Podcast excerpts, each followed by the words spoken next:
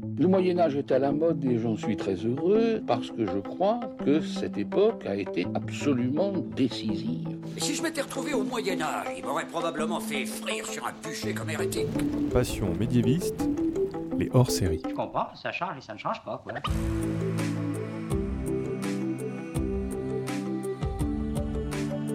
Bonjour à toutes et à tous, bienvenue dans ce hors-série thématique. Voilà une nouvelle sorte de hors-série. Aujourd'hui, nous allons parler musique et Moyen-Âge avec un très bon invité, Dame du podcast Écoute ça. Nous sommes allés enregistrer à Lille et je vous laisse écouter le résultat de notre sélection de musique plus ou moins diverses. Salut Dame Salut Fanny On va faire quoi aujourd'hui? Ben, On va aller regarder euh, de la musique. Euh, on a une belle playlist de chansons dans lesquelles on parle plus ou moins de Moyen Âge. Donc on va aller regarder ça de plus près, voir d'abord euh, de mon côté si cette musique est intéressante. On va regarder s'il y a des petites choses à en dire sur un point de vue musical, de composition, etc. Et moi je vais te dire est-ce que c'est historique ou pas? Est-ce que ça fait bien référence au Moyen Âge ou pas? Et on va voir qu'il y a un petit peu de tout dans ce qu'on a fait comme sélection. Et on va commencer avec la chanson qui m'a donné envie d'enregistrer ce, hors-série avec toi, Dame, parce qu'en fait, je l'ai diffusé dans un épisode il n'y a pas très longtemps. C'est Sacré Charlemagne de France Gall. Qui a eu cette idée folle un jour d'inventer l'école? Qui a eu cette idée folle un jour d'inventer l'école? C'est ce sacré Charlemagne, sacré Charlemagne de nous laisser dans la vie que les dimanches, les jeudis. De nous laisser dans la vie que les dimanches, les jeudis. C'est ce sacré Charlemagne, sacré. Alors c'était euh, France Gall avec son morceau Sacré Charlemagne. Je suis sincèrement désolé parce que ça va vous polluer les oreilles pendant la prochaine heure. Mais c'est génial, c'est jovial, ça met un super, euh, une super ambiance. Moi j'adore l'écouter maintenant. Ah oui mais ça parasite complètement là. Vous l'avez dans la tête pour deux jours. Donc tous les morceaux qui passeront après de toute façon n'arriveront pas à, mmh, dépasser ça. Je sais pas, on va voir, hein, il y en a des pas mal. Alors de qui ça parle? Alors donc France Gall, bah, c'est une chanteuse malheureusement qui est décédée il n'y a pas très longtemps. Euh, juste petit point un peu euh, Wikipédia, elle a été écrite par son père, Robert Gall, donc, qui apparemment, euh, selon les légende, il l'aurait écrite parce qu'il pensait à quand elle était petite. Un jour, elle avait écrit Vive Charlemagne dans l'ascenseur de son immeuble. je trouve ça déjà, j'aime bien cette image-là. Mais alors apparemment, cette chanson, France Gall ne l'aimait pas trop. Ce que j'ai vu toujours point Wikipédia slash voici. Mais euh, cette chanson, donc, elle a été écrite en 1964. Est-ce que toi, tu veux nous parler un peu plus de la chanson avant que j'aborde le contexte historique? Alors ouais, il y a, y a, une chose qui, qui m'a frappé, c'est que c'était les 2 minutes 55 les plus longues de ma vie. Mais non c'est, c'est, En fait, la ligne mélodique, elle est exposée dans les premières secondes et elle ne bouge plus. Et euh, en fait, on s'en fout un peu des phrases qu'il y a dessus, c'est juste une boucle. Et c'est euh, c'est infernal. En fait, on se rend compte qu'on connaît grosso modo la première... on connaît la première phrase et après, on, a, on a tout le reste qui est vraiment fait de la même manière tout le temps, tout le temps, tout le temps. C'est interminable. Et tu disais que c'était euh, composé, donc... Enfin, tu disais que c'était composé par son père, c'est vrai. Elle avait que 17 ans et elle pouvait pas saquer la chanson aussi. Bah oui. Ce qu'on peut comprendre, à 17 ans, t'as pas envie de chanter euh, Sacré Charlemagne. Mais c'est ça, oui, ça fait une, image un peu enfantine. D'ailleurs, le clip, j'adore. Elle se balade avec des jeunes filles dans je ne sais pas quel cache jardin et tout ça. Ça se voit qu'elle en a marre. ce qui, a, ce qui m'a marqué aussi, c'est que euh, c'est la période de France Gall euh, dans, sa, dans ses jeunes années, on le disait, 17 hein, ans à peine. Et il y a un truc avec le début de la carrière de France Gall qui est assez particulier, c'est la présence de Serge Gainsbourg.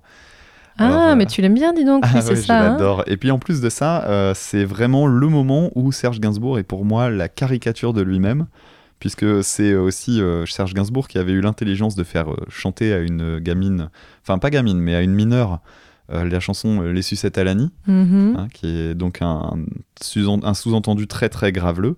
Sachant que France Gall, quand elle parle de Gainsbourg, elle dit aussi, on, sent dans les mots qu'elle utilise qu'il y a une forme de fascination parce qu'il avait déjà un statut d'artiste vraiment très très euh, ancré. C'était quelqu'un de connu, c'est quelqu'un qui avait du poids en fait dans, la, dans le milieu de la musique. Et quand elle parle de lui, en fait, on, voit qu'il y a une sorte de fascination de moi, je suis la jeune fille, qu'est-ce que me veut ce vieux monsieur là Enfin, ce vieux monsieur. Que me veut ce mhm. monsieur? Pourquoi est-ce qu'il s'intéresse tant à moi? Et donc, je trouve que profiter de ces situations pour faire chanter des chansons dégueulasses, ça montre une, encore une fois que Serge Gainsbourg était aussi un gros con. Voilà. Alors, c'est bien, on est à combien là? Deux minutes? Et j'ai déjà commencé à troller Serge Gainsbourg. Mais là, heureusement, c'est pas une chanson de Serge, Serge Gainsbourg. Non. Elle est plutôt innocente, cette chanson, en fait. Ouais. Moi, si tu veux, je peux te parler des paroles. Parce que déjà, voilà, déjà, Charlemagne n'a pas inventé l'école. Voilà, Ah, bah on va déjà dire ça. En fait, il a juste fait une réforme. C'est vraiment comme si on dit que Blanquer avait inventé l'école. C'est la même chose. Bon, sauf que c'est pas le même type de réforme. non. Et du coup, je vais aussi faire un- juste un petit point euh, Charlemagne pour ceux qui ne connaîtraient pas. En fait, où voilà, on- Charlemagne, on sait qu'il a été sacré en 800 empereur, oui, mais en fait, au-delà de ça, il a vraiment été un grand roi. Pas, même si en fait, on a beaucoup enjolivé tout ce qu'il a fait. C'est quand même donc un roi qui a régné de la fin du 8e siècle donc jusqu'au euh, début du 9e siècle, donc en Francie occidentale, et donc il a construit un empire, attention.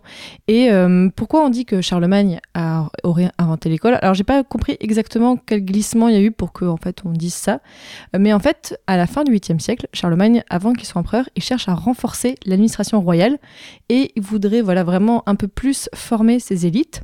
Et donc il va faire plein de mesures pour que en fait les clercs soient mieux formés, pour que aussi les personnes de l'élite soient mieux formées. Alors, faut bien sûr un petit peu, c'est pas tout le monde qui va à l'école à cette époque-là, même si c'est quand même très très très généralisé. Euh, notamment, on voit que Charlemagne, par exemple, forme ses propres filles. Voilà, on, voit qu'il y a vraiment une une importance euh, dans tout ça. Pourquoi il y a eu ces glissements? C'est qu'en fait, c'est, attention, c'est à cause de la Troisième République. Parce qu'en fait, dans les manuels scolaires de la Troisième République, on dit qu'en fait, c'est, voilà, euh, à cette époque-là, qu'il y a une méritocratie qui se met en place sous Charlemagne. Ouais, donc en fait, non, pas tout à fait. Donc, faut vraiment prendre avec des pincettes le fait que non, Charlemagne n'a pas inventé l'école, il a juste fait une grande réforme qui a servi après. En fait, il y a vraiment eu pendant tout son règne une grosse, même réforme culturelle, on appelle vraiment la, la réforme carolingienne. C'est un- une grosse, grosse chose. Pour ceux que ça intéresse, je vous, je vous conseille d'a- d'aller écouter donc euh, l'épisode 4 du format Super Joute Royal chez Passion Médiéviste, notamment allez voir sur passionmédiéviste.fr, j'ai fait vraiment tout un descriptif euh, sur le site. Mais juste, je tiens à dire que dans cette chanson, il n'y a pas tout à fait que des bêtises, parce que bah, tout simplement, elle dit à un moment que oui, c'est le fils de Pépin le Bref, alors oui, voilà. Hein, déjà, ça c'est pas mal. Ça revient dans d'autres chansons qu'on va voir aujourd'hui. Mais oui, Pépin le Bref. Euh, et que Charlemagne aurait mené, euh, il aurait mieux fait de mener des batailles et des chasses. Oui, bon, ça, d'accord. Et à un moment, juste, elle parle de la barbe fleurie, et ça, c'est vraiment une image d'épinal, euh, Charlemagne avec sa barbe et tout ça, ça, c'est vraiment un truc qui revient. Donc, petite conclusion, des bêtises, mais voilà, au moins, bah, on pense à Charlemagne et tout ça, c'est déjà pas mal, parce que finalement, il n'y a pas tant de ça de rois du Moyen-Âge qui sont parvenus jusqu'à nous en chanson, on verra qu'il y en a un autre tout à l'heure, mais euh, moi j'aime bien cette chanson. À contraire de toi, moi je l'aime bien. Quand j'ai fait du montage dessus, j'étais toute guirette comme ça, j'ai hoché la tête, j'ai- j'aimais beaucoup l'écouter. Sachant que la chanson, en fait, elle est, elle est pas, enfin, elle est surtout sur l'école plutôt que, que Charlemagne, en fait. Mm. C'est quand on regarde, y a, dans les paroles, je crois qu'elle dit quelque chose du, du type, euh, c'est grâce à qui qu'on a seulement les, les dimanches et les jeudis euh, qui De sont libre et tout ça, oui, etc. oui. Et- Oui, en fait, c'est juste une façon de parler de le- leur époque euh, au, au début des années 60 et pas forcément de parler de Charlemagne. Oui, c'est un prétexte. Mais moi j'aime bien quand même. Et sinon, fun fact, en Mhm. anglais, Pépin le Bref, ça se dit Pépin the Short. Et j'ai toujours Oh. trouvé ça rigolo. Oui, parce que ouais, Pépin le Bref, c'est vraiment parce qu'il était petit. Ouais. Il n'y a pas à chercher plus loin que pour ça. On Euh, passe au deuxième? On oui. va rester avec le même monsieur. Mais, pas vu de la même Ah façon. ça va pas être abordé de la même manière. On va s'attaquer à un, à un grand monsieur qui s'est fait connaître pour euh, plein plein de choses, mais très tardivement dans sa carrière pour la musique, puisqu'il a chanté à plus de 90 ans. C'est Monsieur Christopher Lee, Oui. qui a fait carrément deux albums sur le personnage de Charlemagne, qui s'appelait bah, Charlemagne. Non, je crois qu'il le met. Charlemagne. Charlemagne. Charlemagne. Charlemagne. Donc là, on va écouter laquelle? On va écouter Charles the Great. Yeah. Father, this oath I swear that I shall fight to keep the law in all of Francia and beyond, to heathen fields and Saxon hordes who would tread upon a sacred place of ours, shall learn to fear the name of Charlemagne, one that will be without peer, even long after I have gone.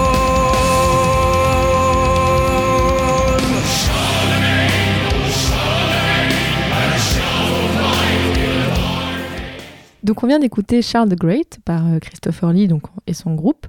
Et alors juste pourquoi en fait euh, Christopher Lee a fait toute une petite fixette sur Charlemagne? Parce qu'en fait il descendrait de Charlemagne. Apparemment, en fait, euh, il avait fait des recherches sur sa famille avant et apparemment, vraiment, il vraiment descendrait de Charlemagne.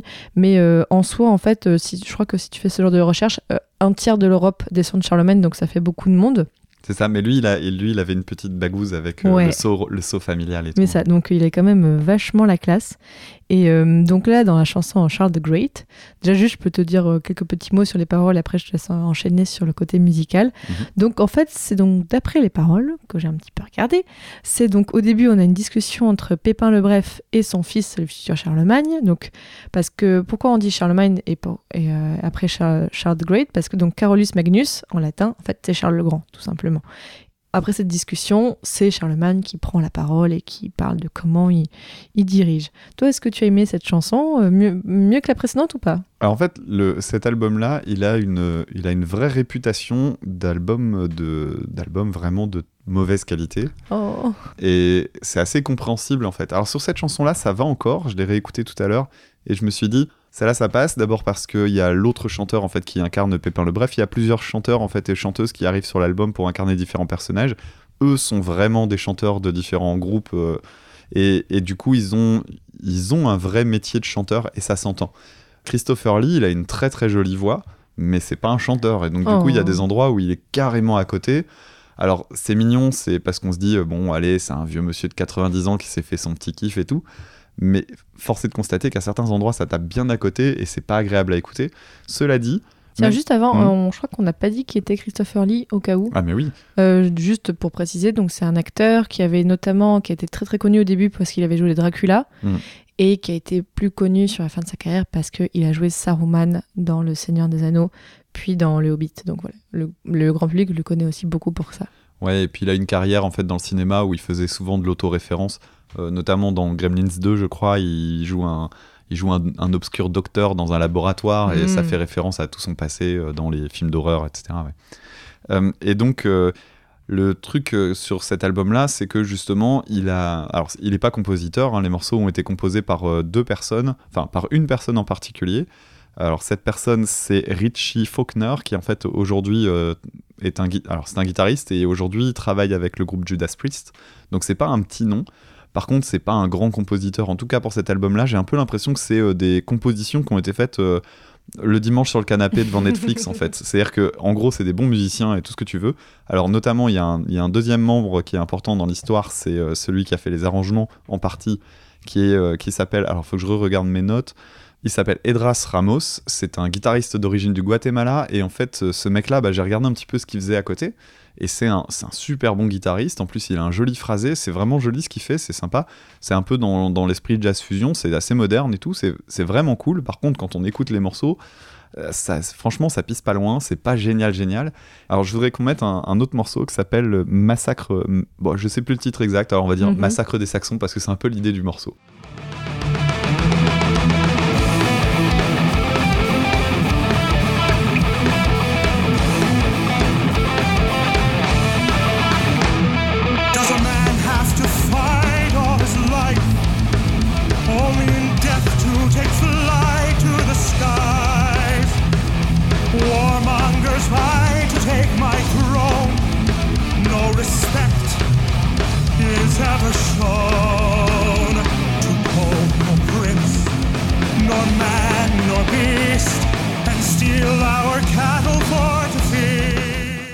Alors ce morceau-là, en fait, il y a un truc qui est particulier, c'est que d'abord, euh, dans ce morceau-là particulièrement, il chante pas bien, Christopher Lee, mais c'est surtout qu'en fait, il y a un truc qui est super décalé, c'est ce qui m'avait fait dire, tiens, mais merde, c'est bizarre que ce soit des, des musiciens aussi talentueux, parce que tout le riff de départ, dès que la batterie se met en route, on a l'impression qu'ils sont décalés, Euh, il y a un truc vraiment qui marche pas.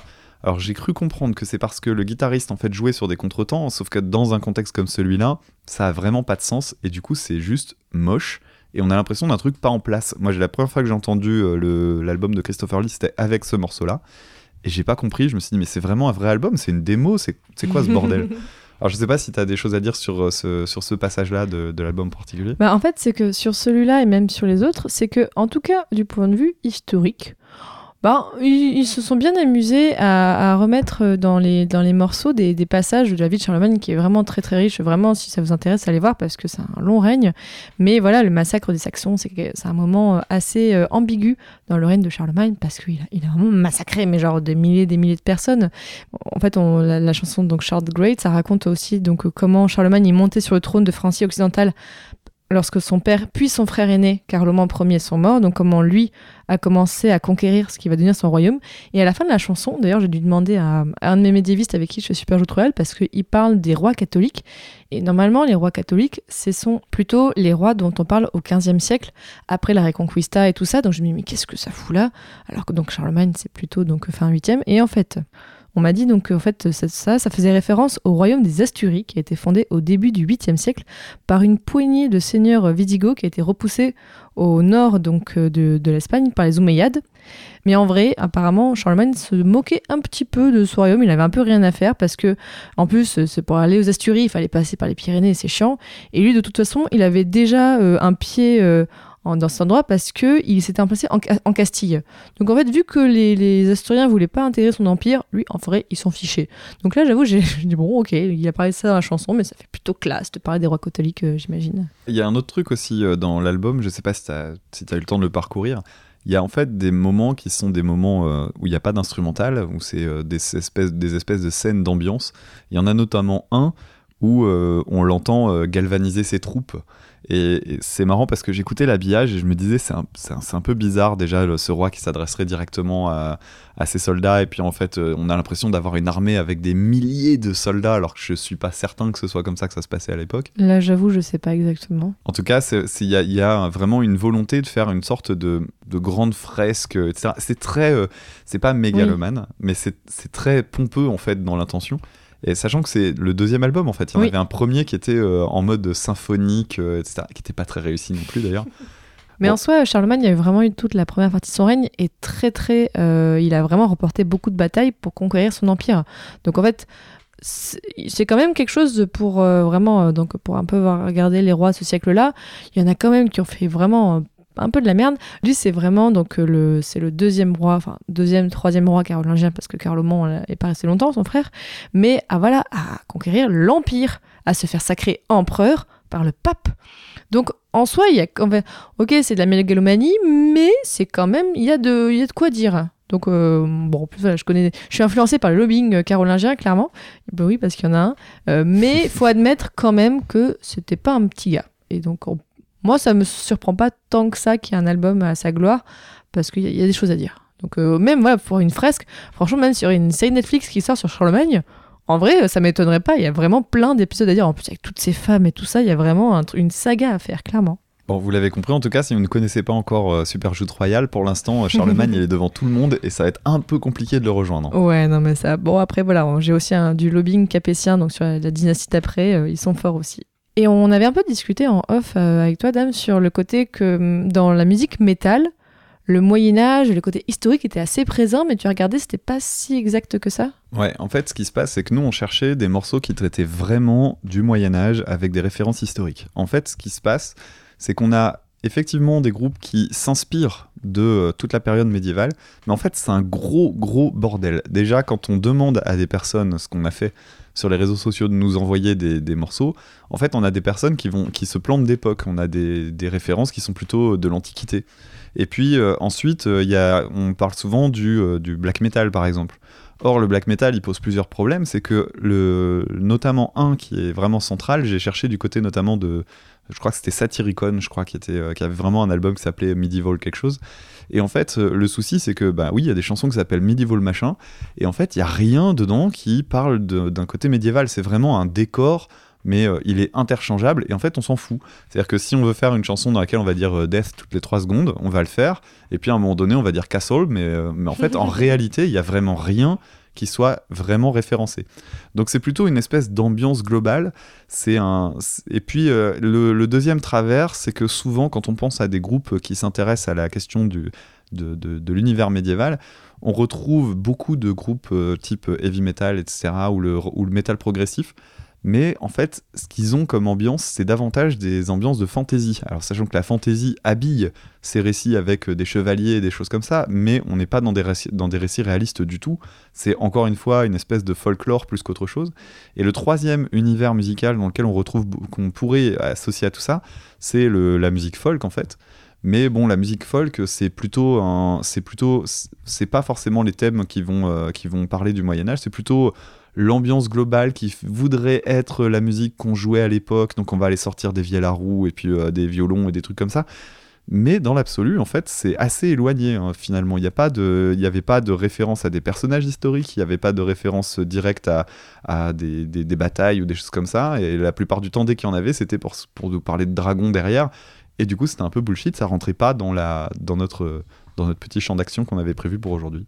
Et c'est dommage parce que bon, s'il y a des groupes de métal qui nous écoutent et qui veulent écrire des chansons sur le Moyen Âge, vraiment allez voir du côté des rois mérovingiens, mais c'est pire que Game of Thrones. Ils passent leur temps à s'entretuer entre frères, cousins, neveux. C'est vraiment un massacre. Pour parler des chansons où on a l'impression que c'est du Moyen Âge, en fait pas du tout. Il y a aussi pas mal de gens qui m'ont dit ah regarde la tribu de Dana et tout ça. Mm. Oui, alors en fait, sauf que j'ai regardé, il parle des Cimériens dans la chanson. Cimériens, c'est 7e euh, siècle avant Jésus-Christ. Donc, euh, sachant que le Moyen-Âge, on dit que à peu près ça commence en 500, donc euh, c'était pas du tout ça. Je pense d'ailleurs que ce serait intéressant que déjà maintenant, on l'a pas fait au début, mais on devrait le faire, euh, juste que tu rappelles les dates parce qu'en fait il y a un truc tout bête c'est qu'effectivement dans les, dans les morceaux qu'on nous a donnés il y en avait quelques-uns qui traitaient de l'Antiquité et puis après souvent il y a des choses qui sont revenues et qui étaient soit de la Renaissance soit de l'époque moderne. Hmm. or bah c'est pas, c'est pas du tout euh, ce qu'on voulait cerner comme sujet et d'ailleurs, on parlait tout à l'heure des, groupes qui pouvaient faire référence à tous ces trucs-là. Je sais qu'il y a un groupe, alors en plus, je crois que c'est un groupe français, qui avait fait aussi des albums thématisés sur euh, Louis XIV, etc. Bah, euh, on est carrément super éloigné de, euh, de l'époque médiévale. C'est ça. Donc, pour, pour petit rappel, le Moyen-Âge, mais vraiment, on va dire, en Europe occidentale, selon les acceptations générales, parce qu'il y a quand même des gens qui, qui différencient, on dit c'est 500-1500. En gros, de la chute de l'Empire romain jusqu'à la découverte de l'Amérique et la Renaissance. Donc ça fait un grand marasme de mille ans. Donc effectivement, on, on, pourrait parler aussi de pourquoi on appelle ça Moyen Âge, mais c'est une, une, acceptation euh, postérieure en fait. Les gens au Moyen Âge disent oh tiens on vit au Moyen Âge. Non pas du tout. C'est vraiment on a mis ensemble cette grande époque parce qu'effectivement entre les gens du 6e siècle et les gens du 14e siècle ça n'a rien à voir. Mais on a mis ensemble donc il y a une grande période d'évolution. Moi c'est pour ça que je consacre mon podcast là-dessus parce qu'en fait il y a tellement de choses à dire. Il y a vraiment de grandes grandes évolutions. Et donc pour info aussi donc passion moderniste tu as dit tout à l'heure l'époque moderne encore une fois pour l'Europe occidentale c'est 500 1500 1800 c'est en gros donc de la Renaissance jusqu'à la Révolution française. Donc nous, on s'est intéressé à ce qui concerne le Moyen Âge, donc 500-1500. Et justement, je te propose qu'on avance un petit peu dans le Moyen Âge avec, et dans la musique, enfin presque, hein, avec une chanson de Michel Sardou. et euh, on va écouter une chanson qui n'est pas hyper connue de Michel Sardou, mais qui s'appelle L'an 1000. Des crucifix dressé pour garder les campagnes des abbayes, posé au sommet des montagnes des rois enfants, conduit par des femmes inhumaines, des rois méchants, soufflant la fureur et la haine, et tout là-haut un Dieu colère qu'on ne sait un dieu du fond de l'univers, à des années de voie lactée.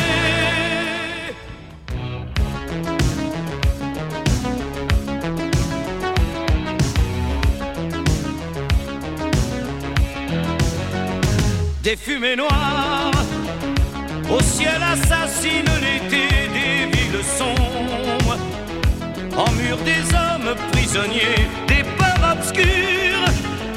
nous viennent des autres races humaines, des bruits d'armure résonnent encore au fond des plaines, des crucifix brisés rouillants des montagnes, des abeilles se changent en maisons de campagne des peuples enfants. Alors ça c'était le morceau L'an 1000 de Sardou. Alors Sardou, euh, grand ami du podcast, hein, j'ai l'impression qu'on va en faire un petit peu comme ça régulièrement. Il y a un truc qui m'a frappé en fait dans l'an 1000, c'est que d'abord, donc, comme son nom l'indique, c'est une chanson qui s'intéresse au passage entre euh, l'avant l'an 1000, puis l'an 1000, puis l'après l'an 1000. Et euh, ce qu'il y a de marrant, c'est qu'il a essayé de le faire aussi. Alors, c'est pas lui, hein, parce que lui n'est pas compositeur, mais l'instrumental, en fait, essaie de créer lui aussi une rupture. Alors, ça commence par des, des- une ambiance assez sombre. D'ailleurs, on en reparlera, hein, ce côté euh, Mhm. l'ambiance sombre du Moyen-Âge. Et puis. Arrivé au milieu du morceau, on comprend que ça y est, arrive l'an 1000, le changement de millénaire. Et là, ce qu'il y a de super drôle, c'est qu'il fait un changement de, de- de musique. On avait un truc avec des orgues, etc. Donc, pour évoquer l'imaginaire des cathédrales, etc. Sauf que une fois qu'on passe l'an 1000, eh ben on arrive dans une musique au synthé et tout ça, genre euh, truc euh, moderne, mais comme si on était arrivé en l'an 2000 en réalité. Mhm. C'est assez décalé. C'est c'est vraiment un truc que j'ai trouvé bizarre, euh, enfin un peu, un peu anachronique finalement, et, mais ça marche bien et c'est ce qui m'a super étonné. Alors j'en ai marre de dire ça dans le podcast, mais Sardou en fait c'est pas si nul, hein, putain. Il avait, là, il, il- donc il y a ce moment où ça change d'ambiance, et je me suis rendu compte en écoutant, donc c'est avec des synthés et tout, hein, ça date de 83 d'après ce qu'on Oui, a vu. ça. Et, et en fait, ça passe super bien encore aujourd'hui. Alors, le retour de la synthwave et compagnie fait qu'on s'est réhab- réhabitué aux sonorités des claviers. Si on avait écouté ça euh, au début des années 2000, on aurait juste dit Haha, c'est nul, c'est les années 80. Aujourd'hui, ça passe beaucoup mieux. Et en fait, c'est une chanson que je trouve assez moderne, assez étonnante. Pourtant, c'est Sardou. hein. On embrasse nos amis du podcast Stockholm Sardou, donc Martin et Julien, avec qui donc j'avais fait une mini chronique là-dessus, donc je- sur l'an 1000. Mais juste pour vous dire un petit peu, donc effectivement, tu disais tout à l'heure anachronique, et en fait c'est bien le mot, parce que dans cette chanson il y a rien qui va. Au niveau des, pa- au niveau des paroles, il y a rien qui va. Donc euh, déjà dès le deuxième mot, ça part mal, parce que ça parle de cathédrale. Alors, les cathédrales, petit rappel historique, ce qu'on a appelé le blanc manteau d'église, en fait, ça a surtout recouvert l'Europe du 11e au 12e siècle. Par exemple, la cathédrale de Notre-Dame de Paris, elle est construite à partir de 1163, donc bien après l'an 1000, hein, donc euh, rien à voir. Et euh, deuxième phrase, Michel nous parle des forêts noires que des sorcières ont envoûtées. Alors, ce qu'on sait des sorcières au Moyen Âge, on le doit surtout aux sources judiciaires de la fin du Moyen Âge, où on a accusé les hommes de pratiques de sorcellerie. D'ailleurs, euh, juste les, les- la chasse aux sorcières, c'est après, c'est encore Renaissance. Donc quand on dit, oui, les sorcières au Moyen Âge, non, non, non. Hein, on a beaucoup plus tué de soi-disant sorcières après. Mais donc vraiment, dans cette chanson, il n'y a rien qui va. Par exemple, après, il dit les cheveux... euh, euh, les chevaux fous des milliers de races humaines lancés sur nous du plus profond de la bohème. Donc là, c'est un peu une référence à ce qu'on a appelé, avec des énormes- guillemets aussi, les invasions barbares, avec euh, les Goths, les Burgondes, les Vandales et aussi les Francs. Mais ça, par contre, c'est au, au 6e siècle. Donc, pas du tout euh, à l'an 1000. Donc, ça pourrait peut-être faire référence aux Vikings, où là, c'est ok, c'est à peu près dans le moment, mais vraiment, euh, voilà, il y a, encore plein d'autres choses à dire cette chanson, mais c'est vraiment un gros, euh, un gros pot pourri de plein, plein, plein d'idées qu'on pourrait avoir sur le Moyen-Âge, et hop, on met ensemble.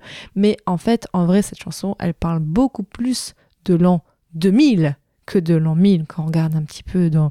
Mais c'est pas notre sujet aujourd'hui. Après, elle est drôle. Moi, j'ai- j'aime bien, voilà, justement le côté, oh, les cathédrales, les sorcières et tout ça, les barbares. C'est vraiment, on a, on a fait un gros mélange. Ça fait un cocktail pas trop mal. Ouais, mais musicalement, en plus, elle est cool, hein, elle s'écoute Mm. bien. hein. C'est c'est- voilà, c'est du Sardou, quoi. C'est ça, mais c'est vraiment en fait une, une vision du, du Moyen Âge très voilà euh, voilà justement quand tu dis tout à l'heure le Moyen Âge période sombre. Alors spoiler, non, non, c'est parce que à la Renaissance on a dit oulala tout le monde avant nous ils sont dans le sombre. Nous vous voyez regarde on regardez on, redécouvre tout ça donc euh, avant il n'était que obscurantisme et non non non pas du tout en fait c'est toujours ça. Quand des nouvelles personnes arrivent, ils disent toujours que ceux avant étaient nuls. Bah là, voilà, c'est pour ça que, sauf que ils ont fait une super propagande à la Renaissance qui fait que jusqu'aujourd'hui, on a toujours cette image et c'est bien, bien, bien dommage. Et il y a toute une référence au côté euh, apocalyptique de l'an 1000 qu'on avait aussi en an 2000. En fait, il y avait tout un truc comme quoi il y avait avoir le bug de l'an 2000 et tout ça. Donc euh, voilà, est-ce que Sardou en 83 parlait finalement plus de l'an 2000 Moi, c'est ce que je pense quand même. Bah oui, surtout que c'est un grand progressiste, Sardou. donc, N'est-ce euh, pas On va continuer avec euh, une autre chanson qui va parler, puisque tu parlais des cathédrales, la transition est toute trouvée. Je pense que rien qu'à dire cathédrale et musique, tout le monde a la chanson en tête. Alors crevons l'AFC tout de suite, on va passer le temps des cathédrales. Il est venu le temps des cathédrales.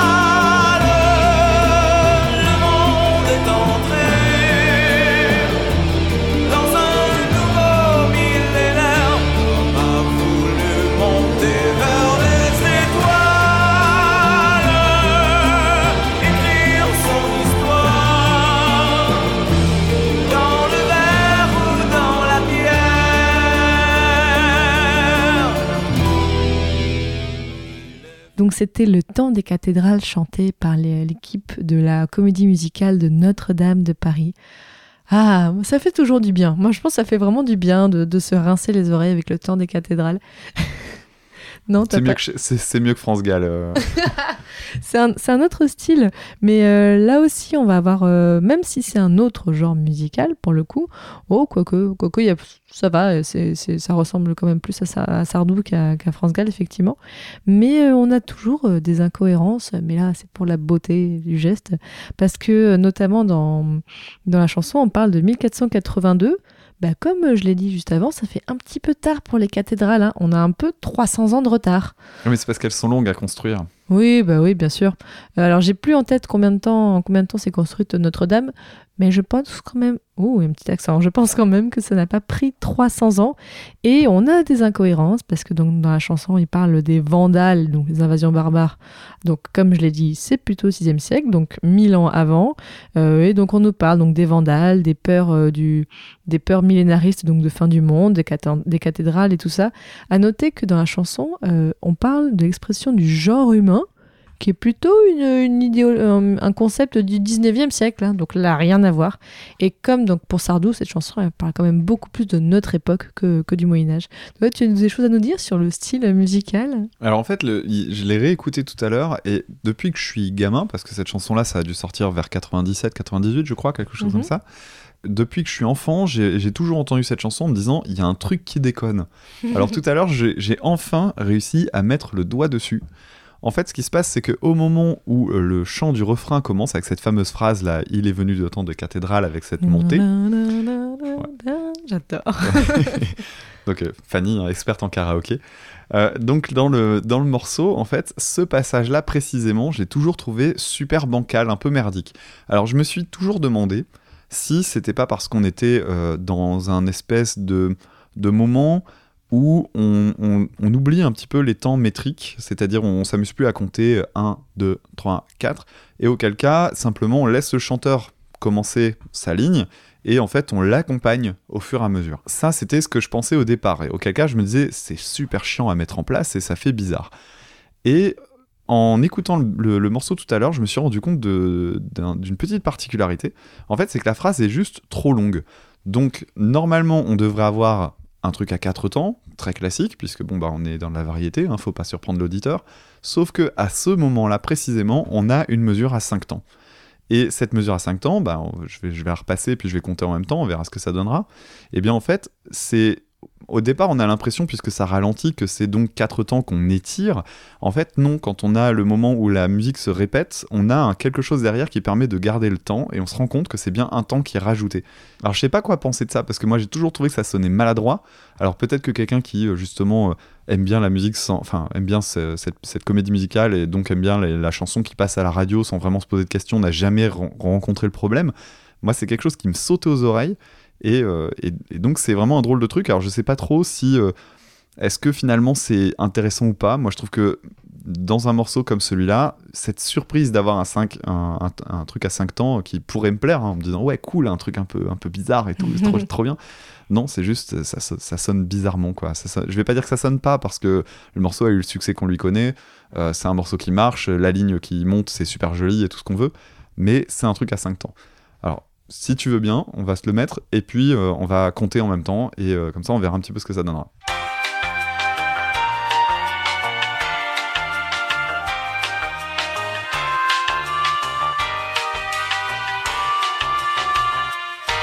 Apparemment, tu t'es planté. T'es mauvais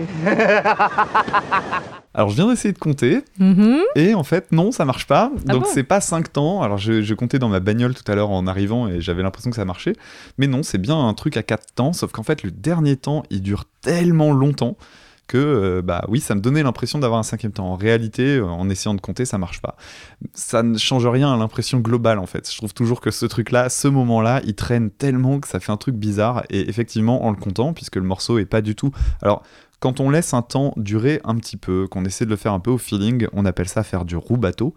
Et quand on a quelque chose qui est très métrique derrière, ça fait euh, soit on fait quelque chose de roubateau tout le temps, c'est-à-dire qu'on essaie de mettre de l'ambiance, de, faire un petit truc un petit peu romantique, donc on va laisser des traînes et puis à d'autres moments on va accélérer légèrement. C'est des choses qui sont beaucoup en fait dans le classique ou alors même dans l'improvisation.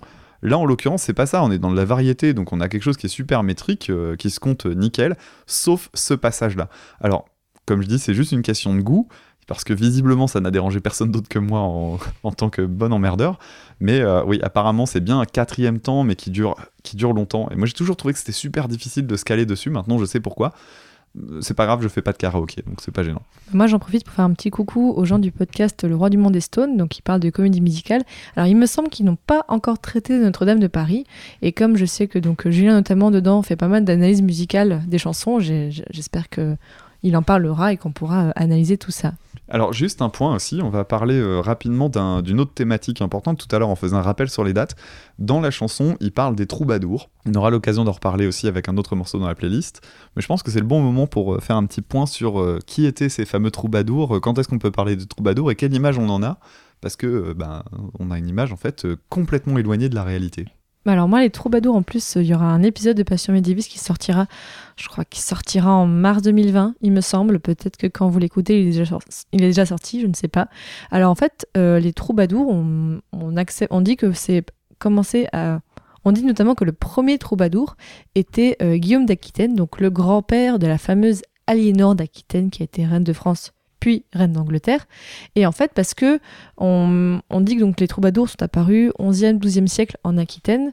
Euh, et il faut savoir qu'un troubadour, alors c'est pas du tout une sorte de, de saltimbanque euh, qui ne faisait que ça. En fait, un troubadour, c'est souvent en fait un noble qui euh, chante à la cour, mais il ne gagne pas du tout sa vie comme ça. En fait, c'est une de ses activités, c'est un hobby.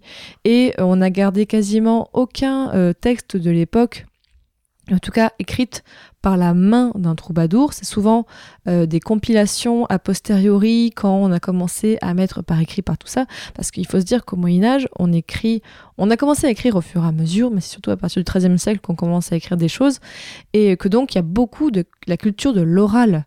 Donc en fait, si ça se trouve, les chansons qu'on a aujourd'hui, c'est un résultat de transmission orale d'un troubadour à un autre, d'une tradition à un autre, et en fait, ces troubadours donc sont étaient surtout dans la euh, couronne euh, d'Aquitaine, dans le royaume d'Aquitaine, mais se sont vraiment répandus dans tout le reste du royaume, en Espagne et tout ça. Donc on en trouve, euh, pour ça qu'on en trouve un peu partout autour. Et donc c'est y chanter en langue d'oc. Donc en, gros, ce qu'on a différencié de la langue d'oil, qui était le nord de ce qui est aujourd'hui la France, Languedoc, c'était le sud, vraiment en, résumant beaucoup. Tu parlais justement du, du fait qu'il s'était dispersé un petit peu partout en Europe. Alors euh, j'ai j'ai re- j'ai re-regardé tout à l'heure un petit peu les dates euh, liées à ces événements-là. En fait, il y a eu la peste qui a eu lieu au XIVe siècle et en fait, il y a eu bah, une grosse partie de l'Europe qui est morte. Mhm. Et comme les troubadours s'étaient un petit peu dispersés partout euh, et que la culture orale, ça marche quand il y a beaucoup de personnes en fait à qui transmettre son, ce- son, son savoir, eh ben, il y a eu beaucoup de, de pertes.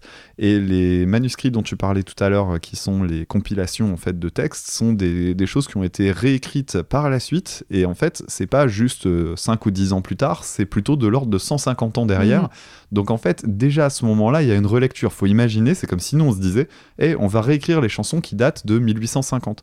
En fait, on sait déjà pas le faire. euh, enfin, on sait le faire parce qu'on a de la trace écrite aujourd'hui de ce que pouvait être la musique, mais on a déjà des, des pertes euh, qui sont euh, au type d'instrument, parce qu'aujourd'hui, bah, quand on joue du piano et qu'on a le clavier bien tempéré, ben, dès qu'on revient sur des choses plus anciennes, on n'a pas tout à fait les sonorités des, pianos ou des, instruments de l'époque. Donc imaginez avec euh, de la culture orale, euh, et de la musique qui était même pas encore euh, véritablement écrite à ce moment-là ou qui du moins avait pas le même type d'écriture et donc c'est des choses qui sont complètement paumées et, euh, et- et donc euh, tout ce qu'on connaît nous c'est déjà une réécriture faite 150 ans plus tard avec l'idéologie peut-être qui a changé aussi entre temps puisque bon la, la vision du Moyen Âge la vision du Moyen Âge au moment de la Renaissance bah c'était comme tu disais tout à l'heure c'était pas c'était pas glorieux Mhm. donc il y a des choses qui ont bougé. Dans les clichés qu'on a aussi euh, des troubadours, c'est ah ils chantent, ils chantent l'amour courtois, blablabla. Pareil, ça c'est de la relecture. Les, dans les chansons qu'on a retrouvées des, des, des troubadours, en fait beaucoup de chansons étaient des chansons grivoises. Alors j'en ai un petit extrait. Je l'ai gardé de côté. Mm. Alors, je vais citer tout de suite ma source quand même, parce que ça me semble être honnête de le faire. Alors, je vous invite à écouter et à regarder la chaîne YouTube Scherzando. C'est une, c'est, c'est une fille qui fait, une, qui fait des superbes analyses de musique et qui, elle, du coup, s'intéresse beaucoup à toutes les périodes liées à la moyen- au Moyen-Âge et la Renaissance. Donc, c'est passionnant ce qu'elle dit. Et dans, son ex- dans un de ses épisodes, elle euh, parlait notamment d'un, euh, d'un troubadour qui s'appelle Montand. Je vais te lire un passage d'une, d'un- d'une chanson ou d'un poème qui date du XIIIe siècle. T'es prête? Ah oui, j'ai hâte. Je suis désolé d'avance pour tes oreilles chastes. Je viens à vous, Seigneur, jupe levée, car j'ai entendu dire que vous aviez pour nom Sire Montant. J'ai le cul large, épais et frétillant, et le plus grand con qu'eût jamais femme au monde. Réponse de Monsieur Montant. Et moi je viens à vous la culotte baissée, avec un vie plus gros qu'un âne en chaleur, et nous ne partirons pas d'ici, ni moi ni mes grosses couilles, sans vous avoir si bien foutu que vous resterez gisante et pâmée. Eh bien, on embrasse les auditeurs et auditrices qui écoutent ça avec leurs enfants. Hein et on, voilà, on vous laisse expliquer tous les mots que Dame vient de dire de sa bouche toute sale, mais tu n'as pas honte, voyons. C'est pas moi, c'est Monsieur Montant, c'est de l'histoire. Oui. D'ailleurs, je le rajoute dans ma progression euh, sur le, sur le, sur le Moyen-Âge avec mes CM1. Non, mais alors oui, euh, l'amour qu'on soit, alors je- ça n'a pas grand-chose à voir avec ça, mais c'est sûr qu'au Moyen Âge, on aime bien, euh, on aime bien les choses euh, un petit peu comme ça, crues, comme ça. Mais alors l'amour courtois, ça n'a rien à voir. Mais l'amour courtois, d'ailleurs, si tu veux, je peux t'en parler maintenant parce que c'est donc la glorification de la femme, souvent la femme mariée, donc inaccessible. Donc euh, le, en fait, l'amour courtois, il y a pas, y a pas, on se touche pas. hein. C'est à peine si on se regarde, c'est vraiment le, le fantasme et tout ça. Mais en fait, on pense que du coup, c'est la femme qui est toute puissante. Pas du tout. C'est vraiment une façon un peu patriarcale de mettre la femme euh, comme un objet. C'est vraiment un objet de séduction. Le trophée. Le, un trophée, voilà, euh, qui en fait est en place et les, les hommes doivent euh, se battre ou non pour le- pour l'obtenir, mais elle n'a pas le choix. Elle, elle est comme ça, dans, elle n'est pas, elle n'est pas dans le désir. Elle, on- elle n'est que désirée. Elle n'est pas elle dans le désir. Donc euh, ouais, l'amour courtois, à prendre avec des pincettes quand on dit que c'est la chose la plus romantique au monde, hmm, pas tout à fait. On voulait aussi parler des chansons euh, traditionnelles, style euh, à la Clairefontaine et tout ça. Alors, par contre, moi, en regardant, euh, la plupart, en fait, c'était des références sexuelles. Donc, je me suis dit que, voilà, on va, on est, ça faisait pas trop Moyen-Âge. Euh, Euh, Par exemple, le Il court, il court le furet, qui est une très célèbre contrepétrie. Alors, il y a des enfants qui écoutent, mais on va juste dire mm, mm, mm, le curé. Ah, oh mon dieu, Voilà. ok, voilà. Euh, non, mais il y a une chanson par contre qui est pas forcément euh, très grivoise, c'est ça le mot grivois, et qui euh, est intéressante, c'est la chanson Le bon roi d'Agobert. On l'écoute? Allez, on l'écoute. Ah, Quelle horreur. On n'a pas dit qu'on la chantait celle-là.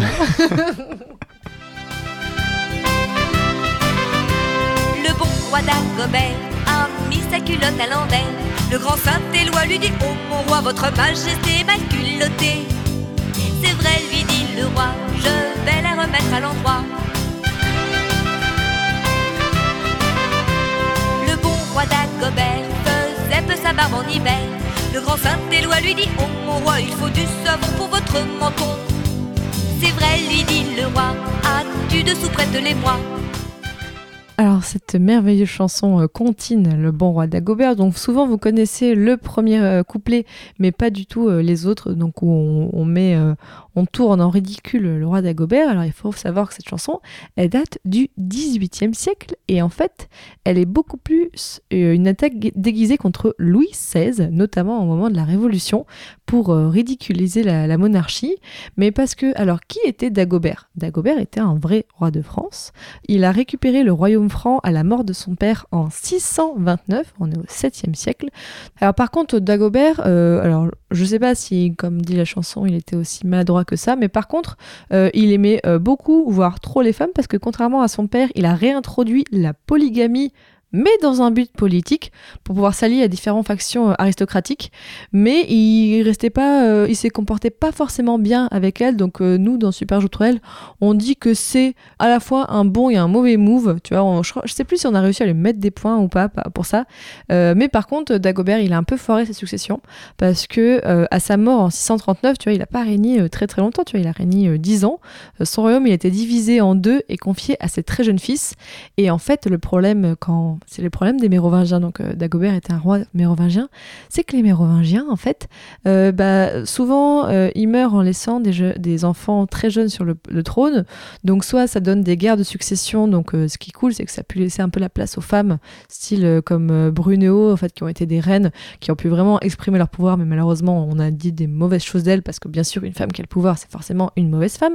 Mais ça a aussi permis en fait à ce qu'on a appelé les mères du palais, en quelque sorte un peu les premiers ministres, de prendre la place. Et c'est pour ça qu'en fait, euh, surtout au Moyen Âge, on voit que le, pouvoir en fait est récupéré par des mères du palais et ensuite ça devient des nouvelles dynasties. C'est notamment comme ça qu'on passe de la dynastie des Mérovingiens à celle des Carolingiens. Ça, vous savez, Charlemagne, on en a parlé tout à l'heure. Mais c'est pour ça que je, je l'aime bien cette chanson euh, pour ça parce que mine de rien, euh, voilà, les, dans Super on parle de roi mérovingien. Tu vois, euh, le père de Dagobert, il s'appelait Clotaire II. Donc, personne ne sait qui est Clotaire II. Ben, au moins, grâce à cette chanson, on connaît au moins un roi mérovingien à part Clovis, qui est le, premier d'entre eux, en quelque sorte. Donc j'ai une petite affection quand même pour cette chanson. Toi, sur le style musical, tu as des choses à dire? Ah non, non, pas du tout. Euh, J'ai pas grand chose à dire sur ces chansons-là. Je m'y suis jamais penché, en fait. C'est un. Je pense qu'il y a, je pense qu'il y a des, des choses intéressantes à aller chercher euh, sur le côté historique, mais je t'avoue que là, non, j'ai- rien du tout là-dessus. Du Mais coup, on je n'avance pas. On voit qu'il y a plein de, de comptines voilà, qui datent du Moyen-Âge, mais comme on disait, euh, souvent des références un, peu, un petit peu grivoises sexuelles, donc on va pas trop s'attarder là-dessus. On continue avec euh, un personnage qui a souvent euh, été qualifié de troubadour lui-même, à savoir Brassens. Alors je reparlais de, tout à l'heure de Scherzando. Scherzando a fait une super vidéo qui s'appelle Brassens était-il un troubadour? Mm. et où elle compare un petit peu tous les critères qui font d'un personnage ce qui, un troubadour et elle regarde un petit peu si tous ces critères se correspondent à ce que faisait euh, Brassens. Sa conclusion étant que oui, on peut considérer euh, Brassens un peu comme un troubadour. Alors je te laisserai regarder la vidéo, Mhm. tu regarderas. elle On mettra le lien dans la description de Ouais. l'épisode. Et c'est euh, c'est vraiment super intéressant. Alors Brassens a fait une chanson qui s'appelle Le Moyen Âgeux. Tous les beaux parleurs de jargon, tous les promis de Montfaucon, les plus illustres seigneuries du royaume de Truanderie. Après une franche repu, j'eusse aimé toute honte bu, aller courir le cotillon sur les pas de François Villon, poussant la gueuse et la forçant au cimetière des innocents. Mes amours de ce siècle-ci n'en est aucune jalousie. C'était donc euh, Brassens le Moyen-Âgeux. Alors moi, je, je veux dire que j'aime beaucoup Brassens. Et en fait, cette chanson, je la connaissais quasiment pas. Vraiment, je- on me l'avait mentionné au début de mon podcast. Ouais, est-ce que tu vas, est-ce que tu vas la placer? Et je l'avais jamais euh, vraiment euh, écoutée. Donc je m'attendais, tu vois, avec euh, tout ce qu'on avait dit jusqu'avant, euh, encore une chanson sur le Moyen Âge un peu basique. Mais en fait, non. Et c'est trop bien, Brassens, parce que il fait des références géniales. En fait, où vraiment à chaque vers, il y a des, il y a des choses très très approfondies parce que j'ai trouvé un site qui euh, analyse chaque chanson de Brassens, donc euh, vers, on dit un vers pour une chanson, on dit quoi On une- Parole par parole. Et euh, déjà, ça commence avec euh, Je suis né avec cinq siècles de retard. Il se désigne donc euh, comme foutrement moyenâgeux. Donc, bon, moyenâgeux, normalement, c'est un peu. Euh, c'est un peu Péjoratif. Mais dans sa bouche, en fait, euh, dans sa chanson, bah non, en fait, ça passe. Bon, déjà, donc, euh, cinq siècles après, plutôt fin Moyen-Âge, ok, on est pas mal, ça commence bien. Et la chanson vraiment croule sous les références, donc en voici quelques-unes que j'ai un peu extirpées. Alors au début, il dit que ses parents faisaient le jeu de la bête à deux dos, donc la bête à deux dos, voilà, euh, je vous laisse réfléchir à ce que ça peut être, mais c'est vraiment une référence à Rabelais, donc qui est un auteur de la fin du Moyen Âge, qui serait le premier à l'avoir utilisé, donc euh, cette expression dans Gargantua. Ensuite, euh, dans sa chanson, il s'adresse au prince, donc l'allusion au prince, c'est vraiment quelque chose d'assez traditionnel dans les ballades du Moyen Âge, donc on, voilà, comme les troubadours qui à la cour parlaient euh, aux nobles et aux princes, donc là c'est bien maintenu. Il dit après euh, j'aurais retrouvé mes copains. Donc là le mot il n'est pas anodin copain parce que c'est vraiment c'est un mot qui est attesté à partir du XIe siècle. Donc euh, copain, quelqu'un avec qui on partage le pain. Et euh, pour Brassens, il dit que c'est la meilleure chose au monde. Et dans toute la chanson, il y a beaucoup des références à un poète du Moyen Âge qui s'appelle François Villon. Donc euh, juste pour vous dire, François Villon, c'est un poète donc de la fin du Moyen Âge. Il est né en 1431 et il est mort en 1463. C'était un écolier de l'université dans le quartier latin, donc euh, à Paris, à la Sorbonne. Et en fait, François Villon, à 24 ans, il a tué un prêtre et il a fui. Et du coup, euh, ce qui fait que tout le reste de sa vie après, il était vraiment un peu un marginal, un peu comme ça. Et donc à la fin de sa vie, il a publié plusieurs textes, donc le lait, le testament et la balade des pendus, qui sont vraiment, je vous incite à les lire, moi je les avais étudiés quand j'étais donc en Cagne, mais qui sont vraiment très bien écrits. C'est vraiment, quand on lit Brassens aujourd'hui, on comprend vraiment qui l'a lu du François Villon à les lire parce que donc notamment euh, Brassens a chanté le poème La balade des, des, dames du temps jadis et donc dans la chanson donc euh, le moyenâgeux il y a plein de références. Notamment il parle de la pomme de pin. C'est une taverne qui est citée dans un de ses poèmes. Il parle de l'abbesse de Pourra en disant voilà qu'elle avait peut-être la cuisse un peu légère et pareil François Villon en parlait. Ensuite dans la chanson il parle de Montfaucon alors vraiment, c'est là, notamment, c'est vraiment une référence où je me dis, bah voilà, enfin, on va un peu plus loin que juste les châteaux, les princesses pour être du Moyen Âge, parce que le Montfaucon, c'était un, un gibet très connu à Paris, parlant du quartier du Temple, loin de chez moi d'ailleurs, euh, à l'époque, donc euh, qui était utilisé du 12e au 17e siècle, donc où on pendait les gens hein, quand ils avaient fait des, choses pas bien. Et il parle aussi du cimetière des Innocents, qui est un ancien cimetière de Paris, dans l'ancien quartier des Halles, donc de 1186 jusqu'à 18e siècle, mais donc il a été un peu euh, créé au Moyen Âge, et il a été remplacé par un marché, puis par un square. Et d'ailleurs, dans la chanson, il dit, voilà, maintenant il n'y a plus que des bars américains à la place de endroit-là. J'aime Vraiment, j'aime beaucoup cette chanson. Et voilà, il y a plein de références aussi euh, au quartier latin, euh, qui est donc euh, celui de l'université au Moyen-Âge. Donc, pour savoir plus de choses sur l'œuvre de Brassens et sur les références au Moyen-Âge, allez voir sur le site analysebrassens.com, tout simplement.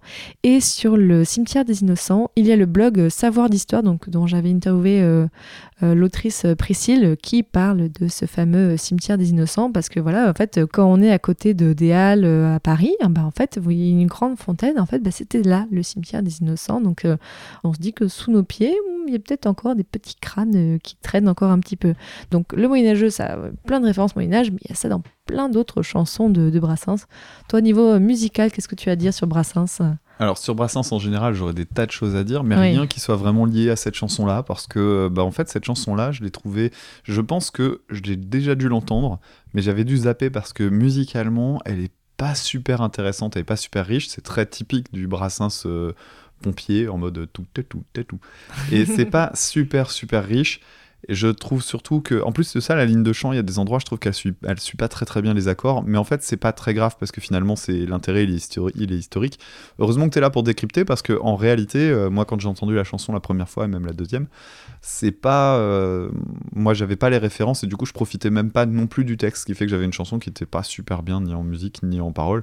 J'y referai un petit peu plus attention en, Ouais, ah, c'est moi, c'est vraiment là quand c'est ça, c'est peut-être pour ça qu'elle est pas très retenue parce qu'effectivement, comme tu dis, elle a pas une la ligne musicale est pas top, mais en fait au début je la lance, tu et après je vois, j'entends quelques mots, voilà, euh, sur euh, Villon, sur tout ça, je fais ah oh oh, mais c'est bien ça dit donc, donc en fait j'ai envie vraiment, euh, voilà, vraiment aller écouter la, la, balade du temps jadis, des dames du temps jadis de Brassens, c'est vraiment, il a juste mis de la musique, mais le texte c'est vraiment du François Villon et c'est quand même, c'est quand même beau, moi j'aime j'aime beaucoup. On va continuer avec un morceau qui date de 1959, un titre de Bourville qui s'appelle Les Rois Fainéants au bon temps, des rois fainéants. Tiki tiki tic. T'aurais une marraine, un beau diadème. Tiki tiki tic. Parmi les oiseaux, au bord des ruisseaux, je te vois que nouillant le lin.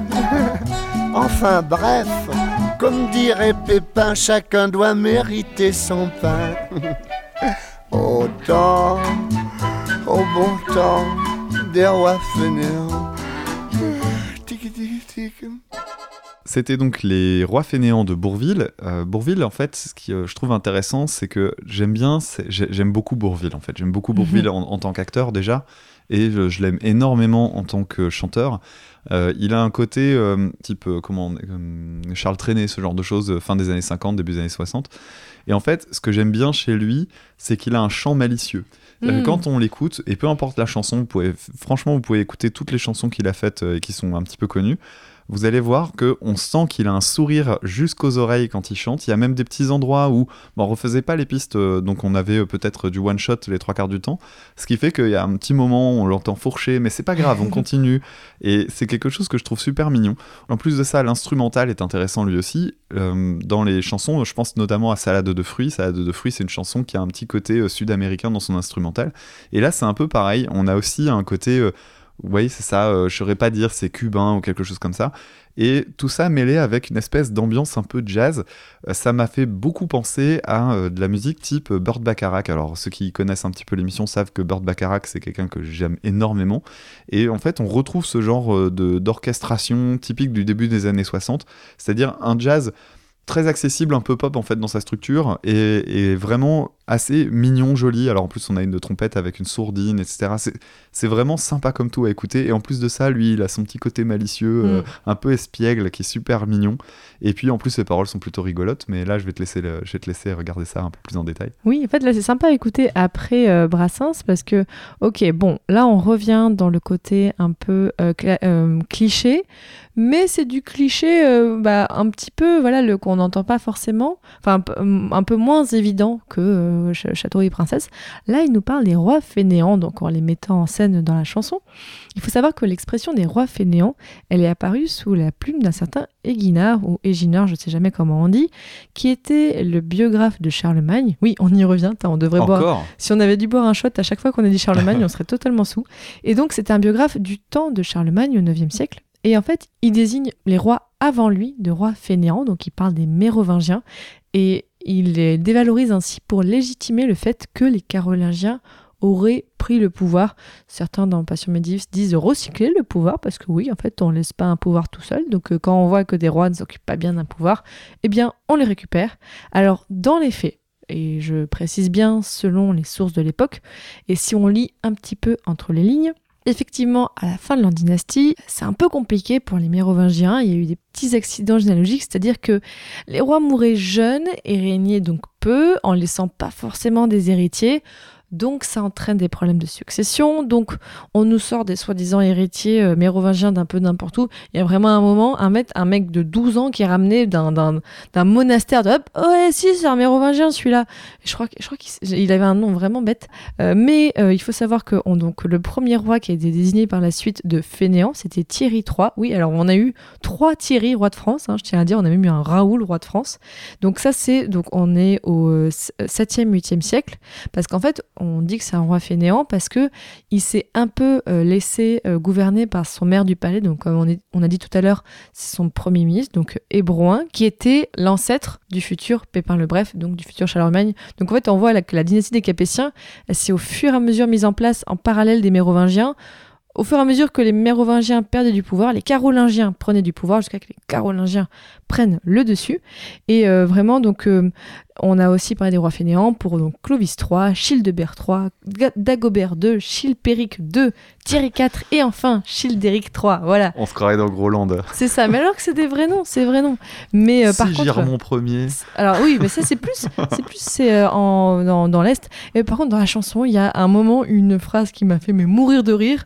Enfin bref, comme disait Pépin. Oui, Ça évidemment. Je suis partie de rire. Voilà, j'ai envie de la caser tout le temps maintenant celle-là. je pense que j'aurais moi c'est de la caler beaucoup plus souvent. Mais euh, voilà, j'ai- mais je l'ai bien aimé aussi celle-là de chanson. On passe maintenant à une chanson sur laquelle, alors moi j'ai pas grand chose à dire, mais je crois que toi t'as plein de trucs à me dire. C'est donc Tourne les violons de Jean-Jacques Goldman. Une vie de peine et si peu de plaisir. Mais ce trouble-là brûlant ses souvenirs. Tourne les vieux, tourne les vieux, tourne et s'en vont. Tourne les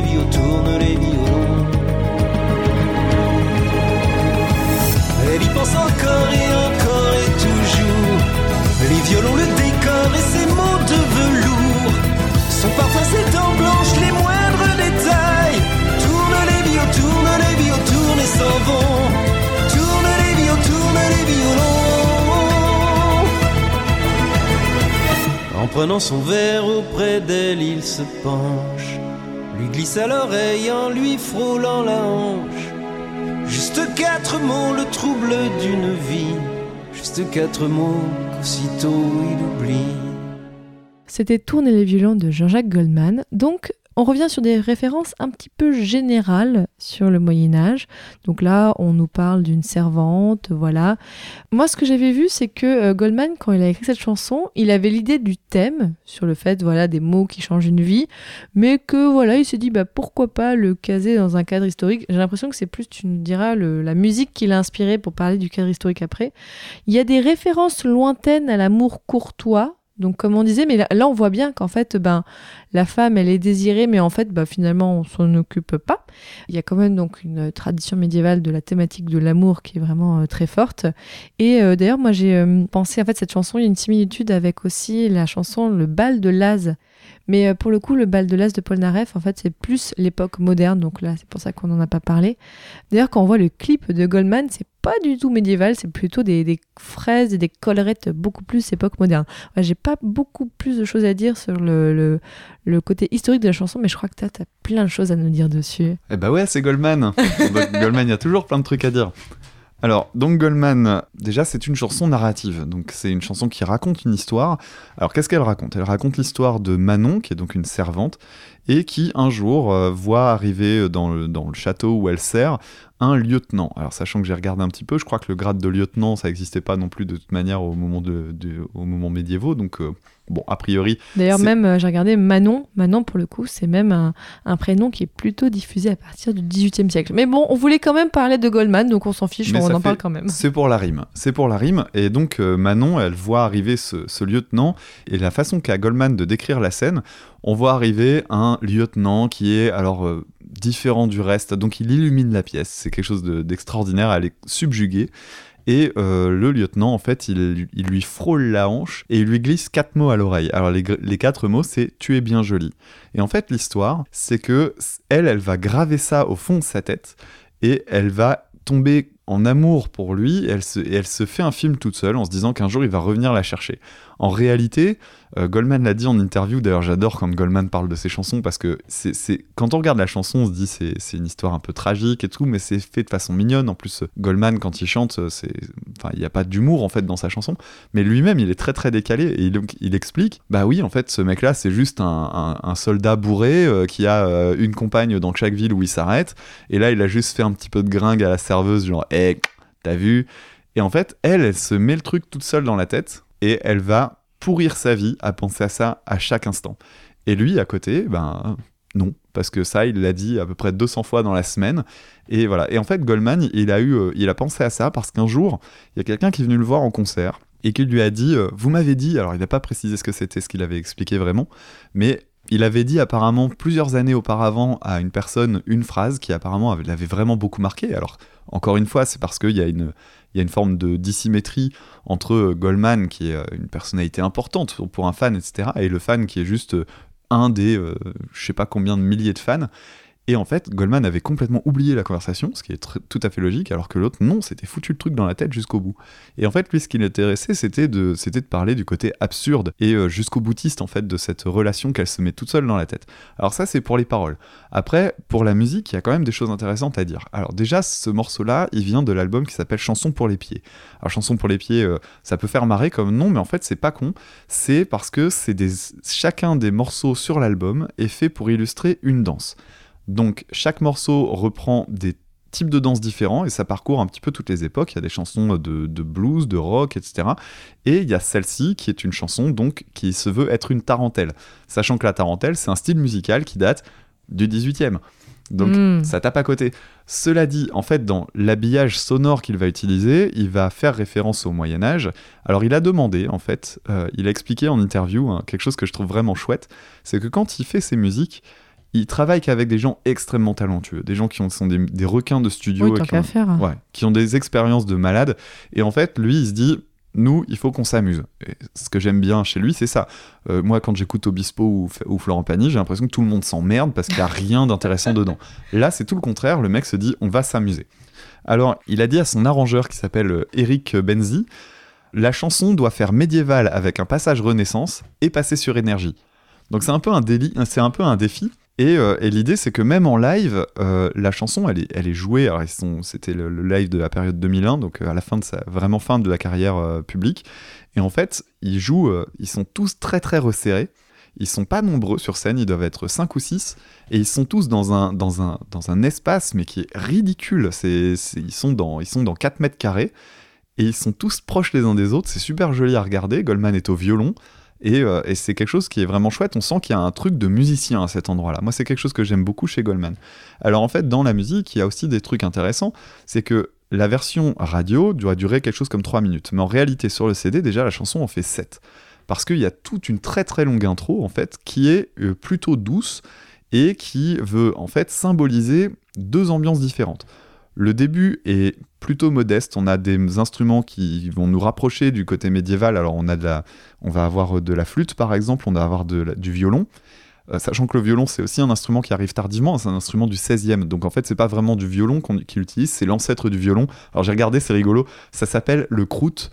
Alors ça, ça s'écrit C-R-O-U-T-H. Et le truc marrant c'est que Ouais, mais le truc rigolo, c'est que ce nom-là, en fait, en anglais, il se dit aussi Cruth, mais en fait, le truc, c'est que ça s'écrit qu'avec des consonnes. C-R-W-T-H. C'est un petit peu comme en latin, le U qui fait OU, etc. Donc le W, c'est. C-R-W-T-H, Voilà, mon dieu. Alors, donc il y a, donc, il y a ce genre d'instrument, et surtout, il y a l'instrument par. Mais vraiment par excellence, que si tu veux faire un truc qui fait un peu moyenâgeux, tu utilises ça. Ça s'appelle la vielle à Si tu roue. fais un médiéval, attention, on dit pas moyenâgeux. Ah oui, alors pour moi, c'est pas pégo- Mm. péjoratif, mais t'as raison, faut faire attention.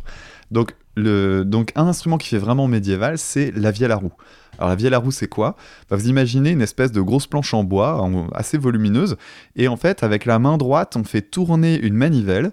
Cette manivelle, en fait, elle fait tourner une sorte de cylindre qui est au milieu de l'instrument, sur lequel il y a plusieurs cordes qui sont tendues, et donc en tournant, c'est ce disque qui va faire frotter les, qui va faire frotter les cordes en fait. Donc c'est exactement le même principe qu'un archer sur, sur les cordes d'un violon, sauf que les cordes elles, elles vont sonner euh, plus ou moins en même temps, je crois, si je dis pas de bêtises, et donc ça va faire un bourdon.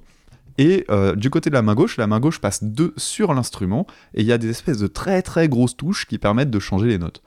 Donc c'est un instrument mais typique dès qu'on veut faire quelque chose qui sonne médiéval Oui, et non pas moyenâgeux, eh bien euh, on utilise de la vielle à roue. Et en fait ce qu'il y a d'intéressant dans l'instrumental, c'est que toute cette première partie, elle a un côté un peu intimiste et elle a un côté surtout un petit peu euh, populaire.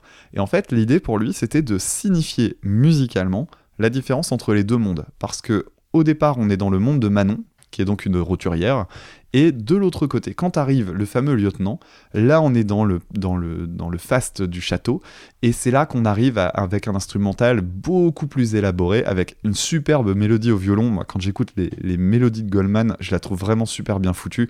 C'est un vrai plaisir à écouter. Et, euh, voilà, donc c'est c'est une chanson que je trouve vraiment chouette. À cause de ça, à cause de ce, ce décalage entre les deux instrus, les paroles qui sont super jolies, euh, et en même temps un peu cynique, c'est un petit peu grinçant. Ah oui, moi, moi, ça, me, ça me rend super triste à chaque fois que je l'écoute. C'est pour ça que je, je l'écoute pas trop à cause de ça. Mais Mm. euh, oui, c'est. Enfin, on a pitié pour elle, quoi. On Ouais. a vraiment pitié pour elle. Et, euh, D'ailleurs, dans le clip, en fait, c'est encore plus manifeste. On voit là le côté. euh, alors, il est pas tout à fait euh, bourré, mais tu vois vraiment, en fait, elle, elle- elle- la- l'actrice tient un verre sur un plateau. Donc, lui, juste, il prend le verre et puis au passage, il lui glisse ce petit mot à l'oreille. Et juste, il se barre. Et en fait, elle, elle fait. Oh. Enfin, tu, tu vois qu'en fait, euh, elle, elle l'observe de loin et lui, il en a- elle n'existe déjà plus pour lui. Et ça me rend super triste pour elle. Bah ouais, c'est sur la naïveté en fait. Mais c'est joli, hein. C'est joli, mais c'est aussi parce que bah, parce que on se laisse bercer en fait par toutes ces, bah, toute l'idée de l'amour courtois. hein. C'est presque du Madame Bovary. hein. C'est à un moment donné, on lui dit juste, euh, elle se fait un film toute seule parce que culturellement, c'était euh, un jour mon prince viendra. C'est celui-là. Ben non, c'est juste un mec bourré qui t'a dit une petite gentillesse comme ça au passage. Et euh, je- je- moi, c'est vraiment une chanson que je trouve vraiment super euh, dans, dans cet album-là en particulier. Une autre chanson sur laquelle j'ai pas grand chose à dire, mais qui est très belle, c'est Excalibur de William Scheller. Alors ouais, cette chanson-là, on va passer deux extraits. D'abord, on va passer la version originale. mon humble père, que je vous laisse à tout ceci. La route est longue jusqu'aux frontières, je devrais voyager de nuit. Sont venues misère et longue nuit, Dieu me l'a donné, Dieu me l'a repris. Sont partis nos frères, nos ennemis, Dieu me l'a donné, Dieu me l'a repris. Dieu vous a gardé, qu'il en soit béni. Je m'en vais porter en terre au fond de notre vieux pays. Yann la douce aux cheveux clairs dont je ne sais trouver l'oubli. Elle dormira comme marbre que l'on vit. Sous la plus belle des lumières de églises si jolies.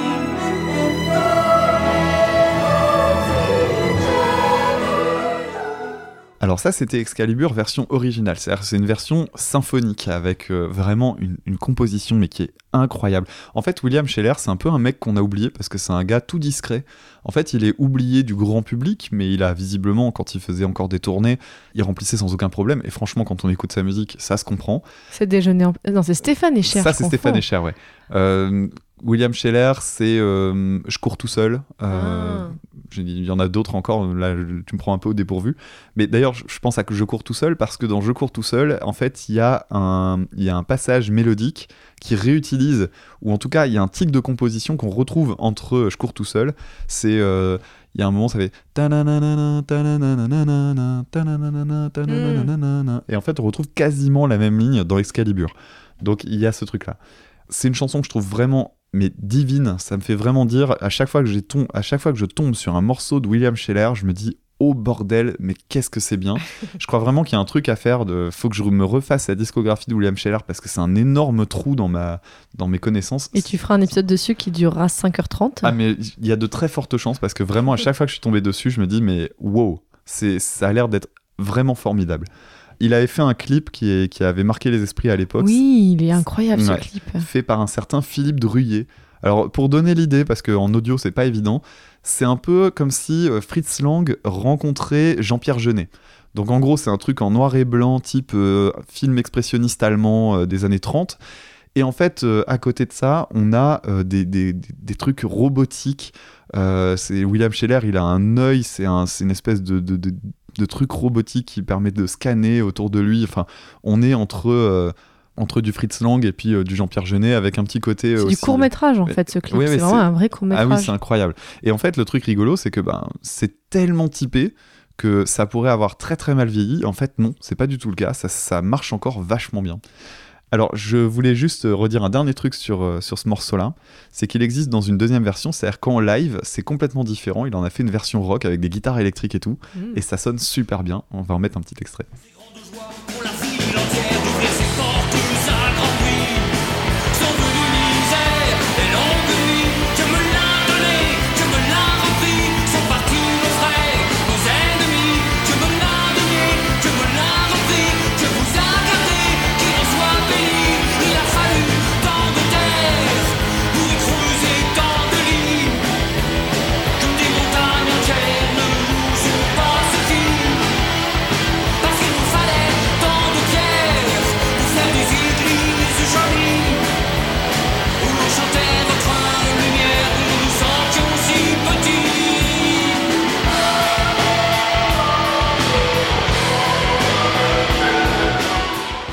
Pour finir, on va parler, enfin presque finir, attention, on va parler d'une chanson. Moi, ça me tenait un petit peu à cœur parce que je voulais dans, dans ce hors-série un peu traiter des genres euh, musicaux différents.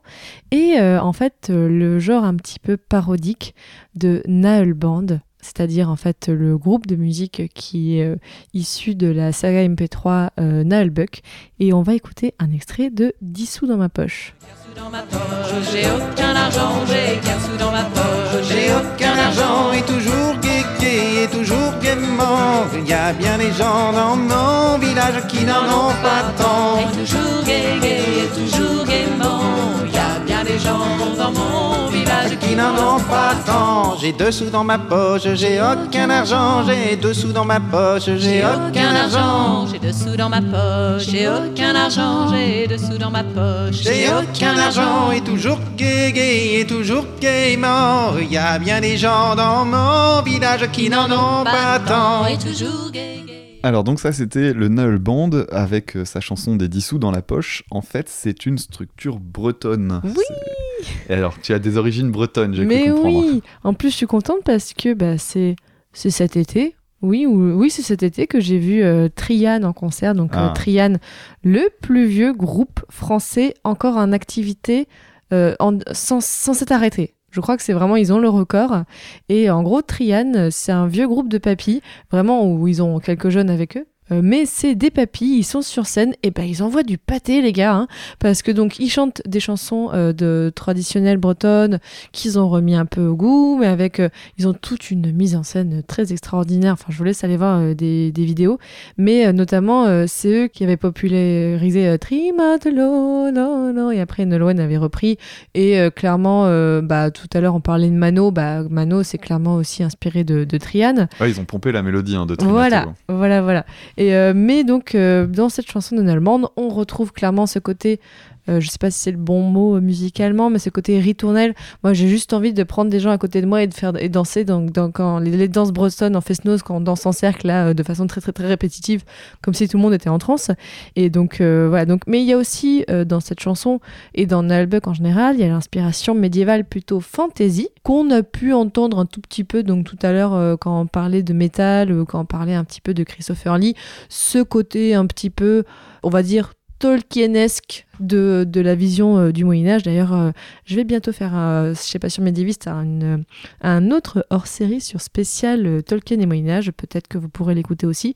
Et là, pour le coup, on est plutôt, on va dire, fin Moyen Âge. Pour le coup, si on devait un petit peu le classer, en tout cas moi, je dirais qu'on est plutôt fin Moyen Âge parce que voilà, on est de plus en plus urbain. Il y a de, beaucoup plus de mobilité, donc moi je dirais plutôt euh, fin Moyen Âge. Toi, musicalement, tu dis quoi d'une bande?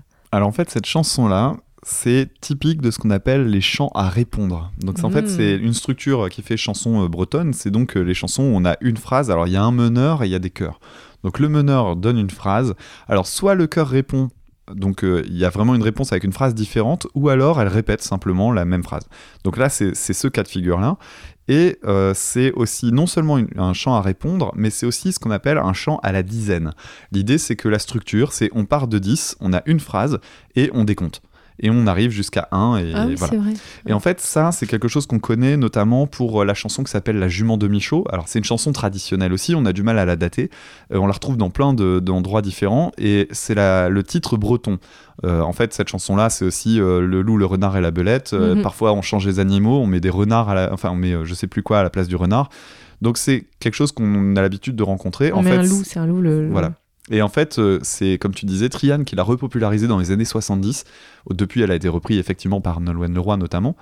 Et c'est donc un, type de chanson très, euh, très courant. En fait, les chansons à répondre, c'est quelque chose qu'on a réussi à dater et qu'on retrouvait déjà en Antiquité. Ah ouais. En fait, l'idée, c'était de, bah, comme tu disais tout à l'heure, de fédérer en fait.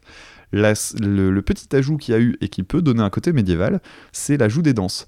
En fait, les danses, elles sont arrivées dans les chants à répondre à partir du XIIe siècle. Et donc, euh, pareil, ben, pour ce côté un petit peu euh, groupe, euh, fédéré, etc. Et en fait, il y a deux types de danses. Tu parlais tout à l'heure, alors moi, j'ai découvert que ces danses avaient des noms. Donc, en fait, on fait effectivement une ronde, on tourne. Alors, j'ai compris qu'il fallait tourner vers la gauche, c'est très important. Et oui, il y a plein plein de danses différentes, c'est assez impressionnant.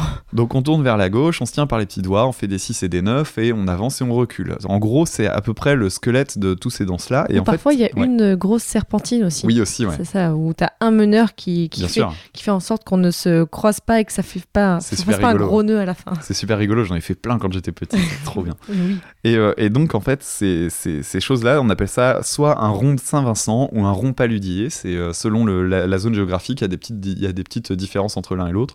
Mais voilà, c'est- comme ça que ça s'appelle. Alors en fait, cette, euh, toutes ces pratiques-là, j'ai appris qu'elles étaient inscrites au patrimoine immatériel français. Ah ah. Donc c'est vraiment quelque chose qui est reconnu comme étant quelque chose qu'il faut garder. Alors sachant que en fait on les retrouve aujourd'hui dans les le- l'idée du fest-noz c'est de perpétuer des traditions qui se perdent à cause de simplement de la modernité, puisque en fait les réunions de village ça avait encore fortement lieu, ça avait encore fortement cours au début du 20e et à partir des années 30 en fait ça s'est fait de moins en moins. Donc dans les années euh, 50, 60, 70, on a commencé à instituer des fest-noz dont l'idée est vraiment de se réunir pour faire des danses traditionnelles. En fait, c'est pas tant les danses traditionnelles qui comptent, même si c'est le ciment en fait. C'est le cidre. Ouais. c'est surtout l'idée, euh, c'est surtout l'idée, bah oui, de se retrouver ensemble. Et donc de, de- ces danses-là sont un- un- une des façons de- de communier en fait d'une certaine manière.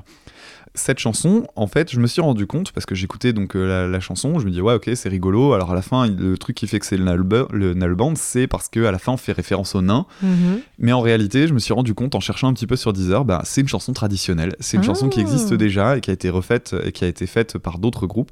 Et je propose qu'on en passe une version euh, plus classique. Mis sous dans ma aucun et aucun argent. Toujours toujours gaiement. Et y a bien des gens dans notre village qui n'en ont pas Toujours tant. guégué, toujours gaiement. Y a bien des gens dans notre village qui n'en ont pas tant. Grand lézard blanc, tu es méchant. C'est toi qui divertis les filles en t'amusant. Grand lézard blanc, tu es méchant. C'est toi qui divertis les filles en t'amusant. Derrière chez nous, y a un étang. Qui c'est qu'a vu mon grand lézard blanc? Derrière chez nous, y a un étang. Qui c'est qui a vu mon grand lézard blanc? Grand lézard blanc, tu es méchant. Et pour finir, on va écouter une chanson que, bon allez, soyons clairs, j'avais pas eu le temps de la préparer. Donc, on va, je vais un peu la découvrir en même temps que, que vous, les auditeurs. Donc, Elle est cool. Ah, c'est la fête médiévale du groupe Les Fatal Picards.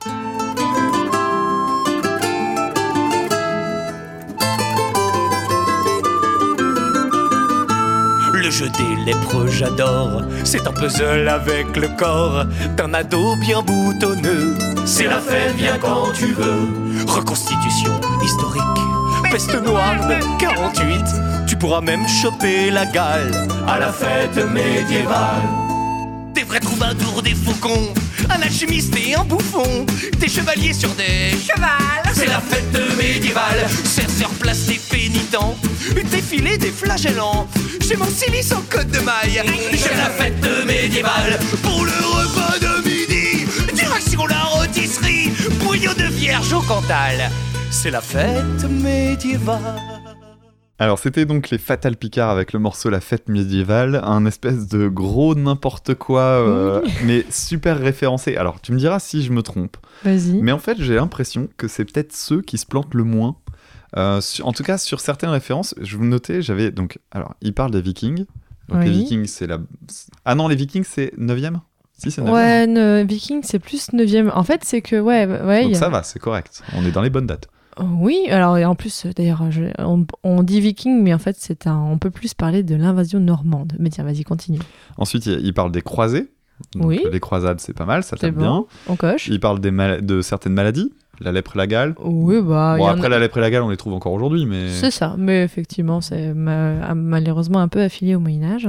Et puis, euh, derrière, ben, alors, on parle de la torture. C'est vrai qu'on n'a pas parlé trop de la torture. Oui. Euh, et notamment, ils, ils évoquent euh, la fameuse Vierge de fer. Alors, je sais pas, euh, la Vierge de fer, c'est le, ce fameux instrument de torture que tout le monde connaît. Alors, notamment à cause de Iron Maiden, qui est donc le, le- le groupe, de, le groupe de heavy metal Mhm. Iron Maiden, veut dire donc Vierge de fer. La Vierge de fer, pour ceux, celles et ceux qui connaîtraient pas, c'est donc une sorte de, de sarcophage dans lequel il y a des épines. Et en fait, ce truc-là, visiblement, il n'y a pas il n'y a pas du tout de traces d'utilisation. C'est une espèce de truc qu'on a euh, aujourd'hui, on attribue comme étant une, une sorte de moyen de torture, mais en fait, ça n'a jamais été utilisé. Donc c'est quelque chose plutôt, euh, bon bah voilà, c'est du folklore en fait. Alors j'avoue que je ne sais pas exactement, donc je vais pas m'avancer. euh, Peut-être qu'on fera un petit euh, rectificatif après. Mais en fait, ce que cette chanson, j'ai bien aimé parce que, euh, alors moi j'étais allée à une, j'ai pas fait beaucoup de fêtes médiévales. D'ailleurs, il faudrait que j'en fasse un petit peu plus pour voir un peu.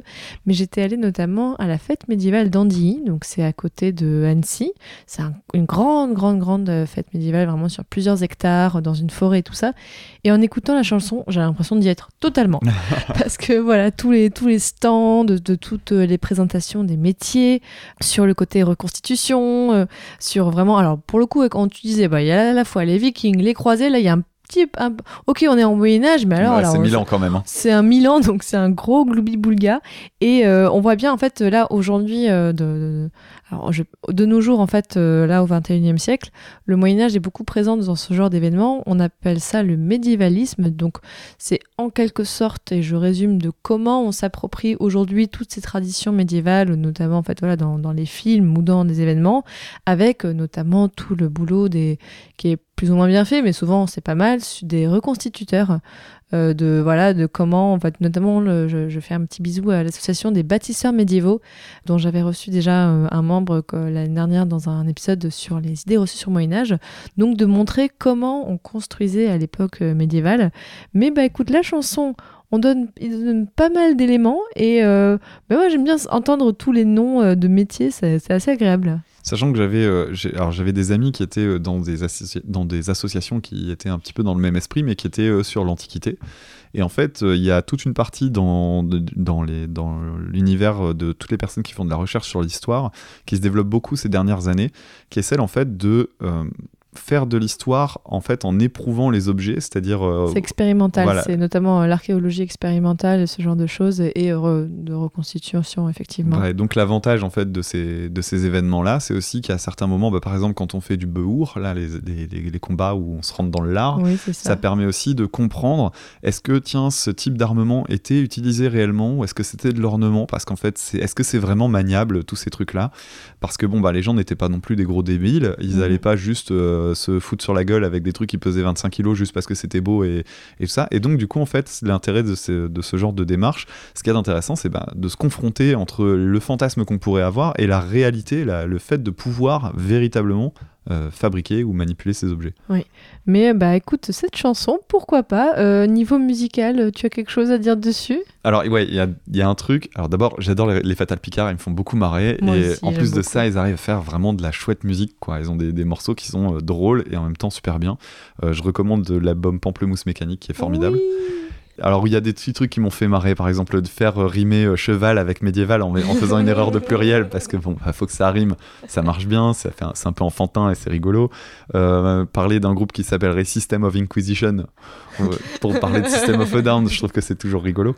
Et en fait, musicalement, bah, comment on fait? Encore une fois, si on veut évoquer le Moyen-Âge, bah, on va faire un truc tout con. On va prendre une flûte à bec et on va mettre une guitare acoustique. Bim Et là, on a une guitare classique plus ça. Et en deux secondes, on se retrouve avec, un esprit médiéval. En fait, c'est tout le principe de la musique folk dont je parlais tout à l'heure.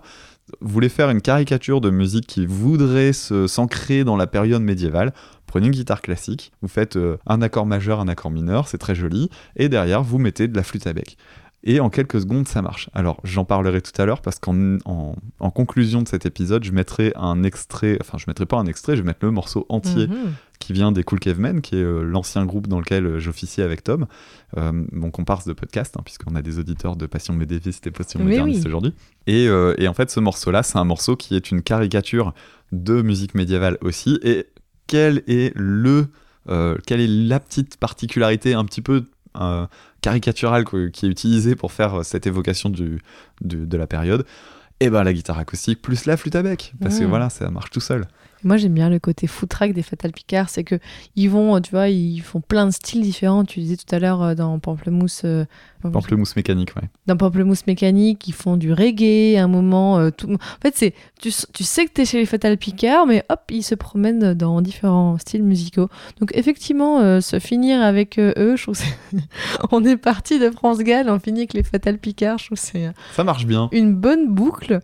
Euh, si, on doit si tu dois retenir une des chansons parmi tout ce qu'on a fait, c'était quoi ta préférée? Goldman Ah Non, alors j'aurais j'aurais vraiment un gros cas de conscience. Goldman, c'est parce que je la connais très bien et que je trouve qu'elle est vraiment super bien foutue. En réalité, euh, le gros coup de foudre là sur la sélection, c'était William Scheller. Ah. Quand j'ai entendu William Scheller, je trouvais ça vraiment extraordinaire. Si j'avais découvert les deux en même temps, j'aurais été très emmerdé. Là, Mm. c'est l'attrait de la nouveauté. Moi, je pense que c'est celle de sur Brassens. Vraiment, ça m'a donné envie. Là, je pense, euh, là, sur le trajet retour, je pense que je vais aller me réécouter du Brassens et peut-être écouter voilà, de, toutes ces, ces- ces chansons où il a mis en, en chanson euh, François Villon, le poète du Moyen-Âge. Euh, bon, dame. Euh, et déjà encore félicitations pour le prix que tu as gagné au podcast festival en 2019. Merci. Non, ça, veut dire que ça veut dire que le podcast, il est bien. Vous pouvez l'écouter. Et en plus, et je tiens à dire qu'on avait prévu ce hors-série avant que tu gagnes le prix. C'est vrai. Hein, c'est parce tout à que fait juste. C'est pas de l'opportunisme de ma part de dire tiens, euh, vu que tu as gagné, euh, viens, on fait un hors-série. On l'avait prévu bien avant.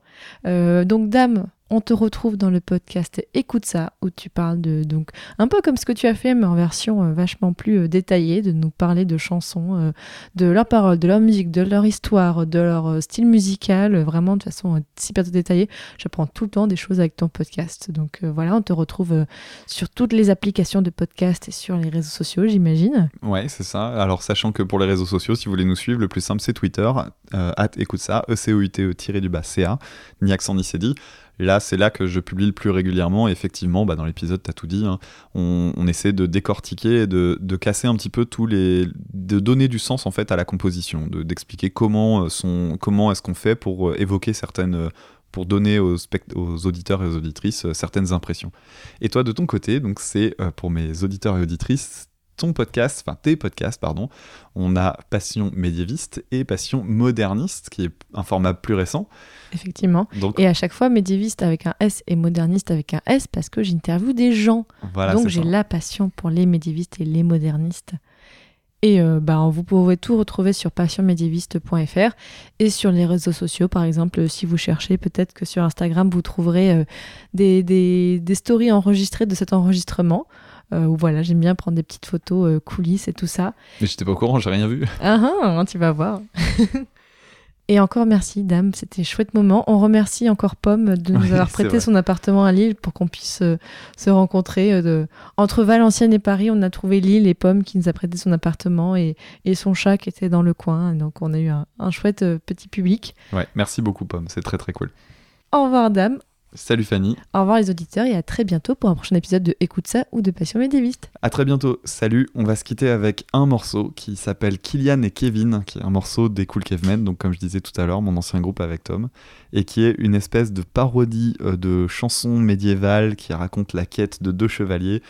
C'est un poil grivois, je vous laisse découvrir, c'est c'est d'une finesse hors du commun. Salut Salut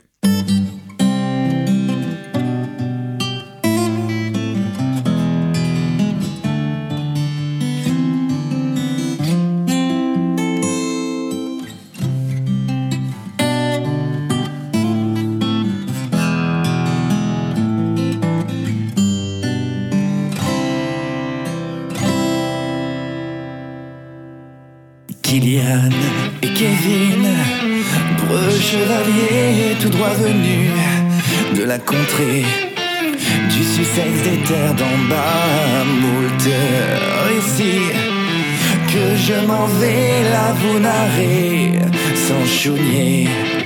Guerroyons les scélérats, cette quête du siècle croix bâton V consistait à pourfendre l'hydre surnommé l'hydre aux têtes de verge face à face, nos héros apitoyés pris d'un contrôlable pitié, sortir le jus de canneberge pour simplement passer une bonne soirée en compagnie d'amis, simplement trouver ce que tout quêteur quête toute sa vie.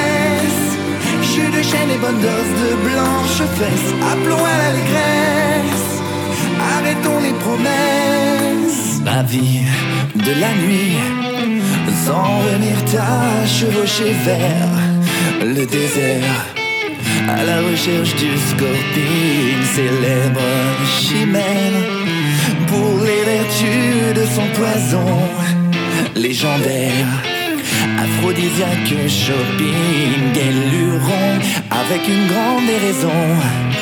Entrèrent dans le trou du félon à reculons pour prélever la semence. Fait sa face, nos héros en pleine action. Pris d'une infecte compassion, cède au plaisir, au plaisir des sens.